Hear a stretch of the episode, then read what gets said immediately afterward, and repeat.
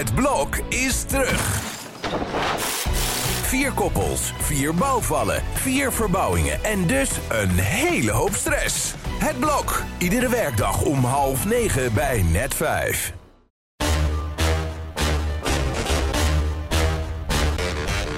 Dit is Strik Privé. De dagelijkse showbiz-update met Evert Zandgoeds en Jordi Versteegde. Ja, ik heb door deze tune een beetje het idee dat we ook snel moeten praten. Ja, ik ook. Het is, uh, nou, dat gaan we dan maar doen. Op dag 2, Evert, dat Instagram Gordon kwijt is, moeten we zeggen. Ja, maar ik geloof niet dat het heel lang stil blijft rond Gordon. Want ik hoor Oh. uit het muziekwereldje geluiden dat hij toch weer wil gaan zingen. Dus ja, hij moet wat. Zijn tv-carrière stopt. En dan denk ik dat hij de draad weer wil oppakken op waar hij ooit mee begonnen is. Je zou het bijna vergeten. Zingen. en ja, daar, eh, daar- daar- daar worden gesprekken gevoerd met een platenmaatschappij, begrijp ik. Dus eh, nou, Maar, wie weet waar dat weer toe gaat leiden na het grote afscheid in het concertgebouw.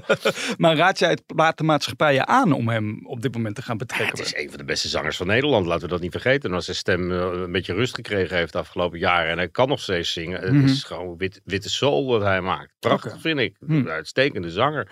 Dus het is jammer dat hij dat ooit heeft laten versloffen. Dus jij gaat het cd'tje wel wel kopen? Nou, dat is toch niet meer tegenwoordig. Ik ben ook met mijn tijd meegegaan. Oh, zou je niet zeggen. Eh, we gaan doortellen, want eh, nog... Geen leuke opmerking Nee. eigenlijk. Hè? Nee, maar goed. Ach, het is dinsdag, het kan. Het is nog vier dagen. Ik praat er snel overheen. En dan is de kroning van eh, Charles. En de eerste mensen, die zitten al langs de route. Three cheers for the king and queen. Hip hip away, hip hip away. Je hoort het al een beetje aan zijn stem. Hè? Dat Ja. is echt, eh, ja, Maar die mensen die gaan niet meer weg. Die blijven daar zitten tot komende zaterdag. Dat is toch niet te geloven? Ja, de hotels zitten vol, dus ze zullen ook wel moeten. Maar het is, ja, dat je daar vier dagen van tevoren met je tentje langs die route gaat zitten. En weet je wat je ervan ziet als ze langskomen? Nou, voor hetzelfde geld kijken ze ook nog de andere kant op, net als ze langs jou Ah. rijden. Ja, maar dat is vervelend. Ja, maar ja, goed. Eh, meer dan 2000 mensen zijn uitgenodigd om in die kerk te gaan zitten. Ja. Wie zijn dat dan, die mensen? Nou, de familie om te beginnen, dat Oh ja, vult dat al een bank. Ja. En eh, dan hebben we nog de internationale royals natuurlijk. Ja. Eh, Willem-Alexander Maxima zitten er. Oh. Al, eh, Albert en Charlène. Samen, ja? ja. Oh, En uit het noorden, de- de- de- Scandinavië. ja. Komen verschillende mensen over. En dan heb je nog een heel blok met eh, politieke leiders. Zoals eh, Macron is er onder andere.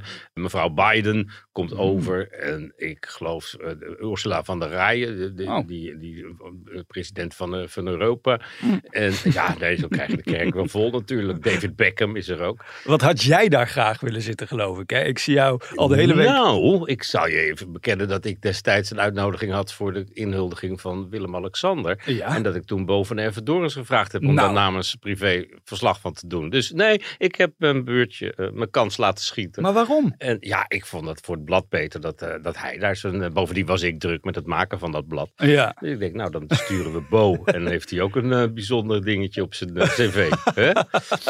Nou, ergens verderop in Engeland zijn de repetities begonnen van het Songfestival. Zullen we even luisteren naar Mia en Dion?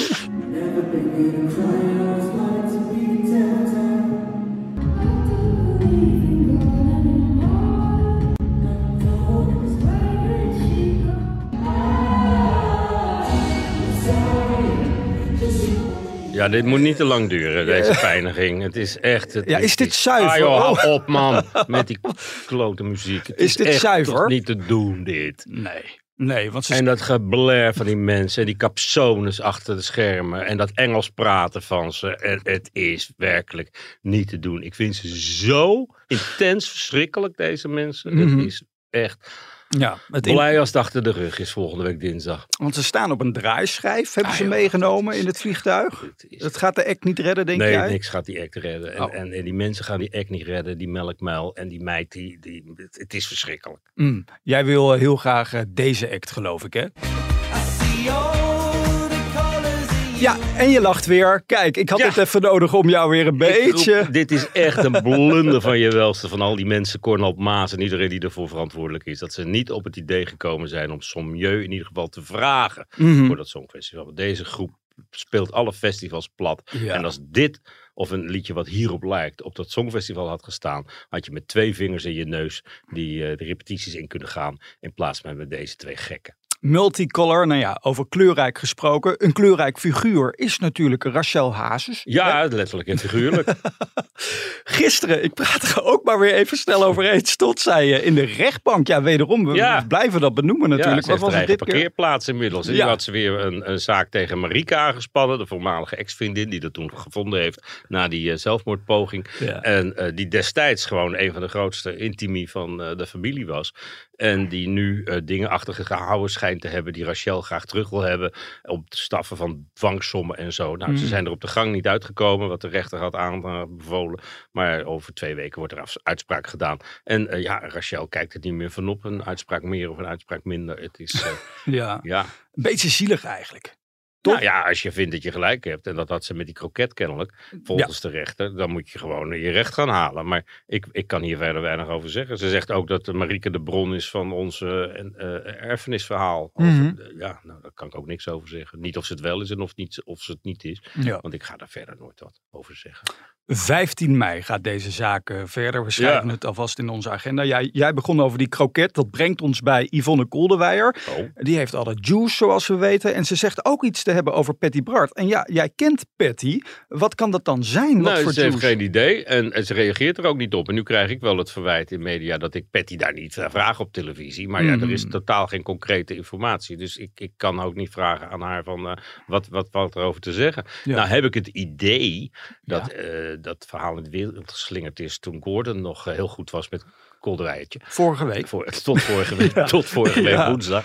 Dus ik denk dat het wel over zal waaien. Maar Pet heeft geen idee. Dus Oh. eh, die schenkt er verder ook geen aandacht aan. En dat eh, zou, ik, zou ik er ook aanraden. Want je gaat maar zitten wrijven in een vlek die er misschien niet eens is.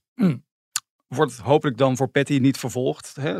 Laten we dat hopen. Eh, tot slot nog even naar Eva Jinek. Zij is gisteren weer begonnen na een vakantie van zes weken. Ja. Gaat ze nog even acht weken door tot haar zwangerschapsverlof Ja. begint.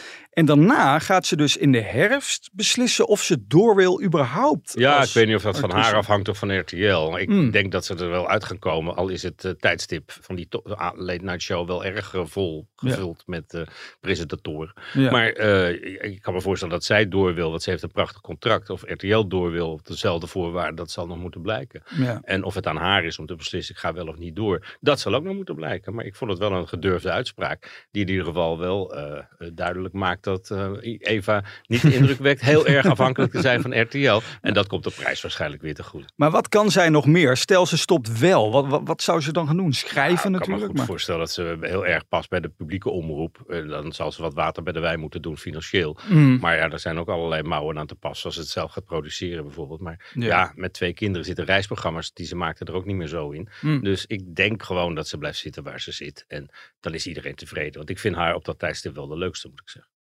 We gaan eh, de komende zes weken nog even naar haar kijken. Totdat ze dus eh, met Acht, verlof. Ach, oh, acht jaar inderdaad. En wij zijn er gewoon iedere dag. Hè? Gewoon Ja. het hele jaar door. Weinig Nou, in vakantie. ieder geval ook nog een week of acht. Ja, En morgen dus om 12 uur met een verse podcast. tot dan!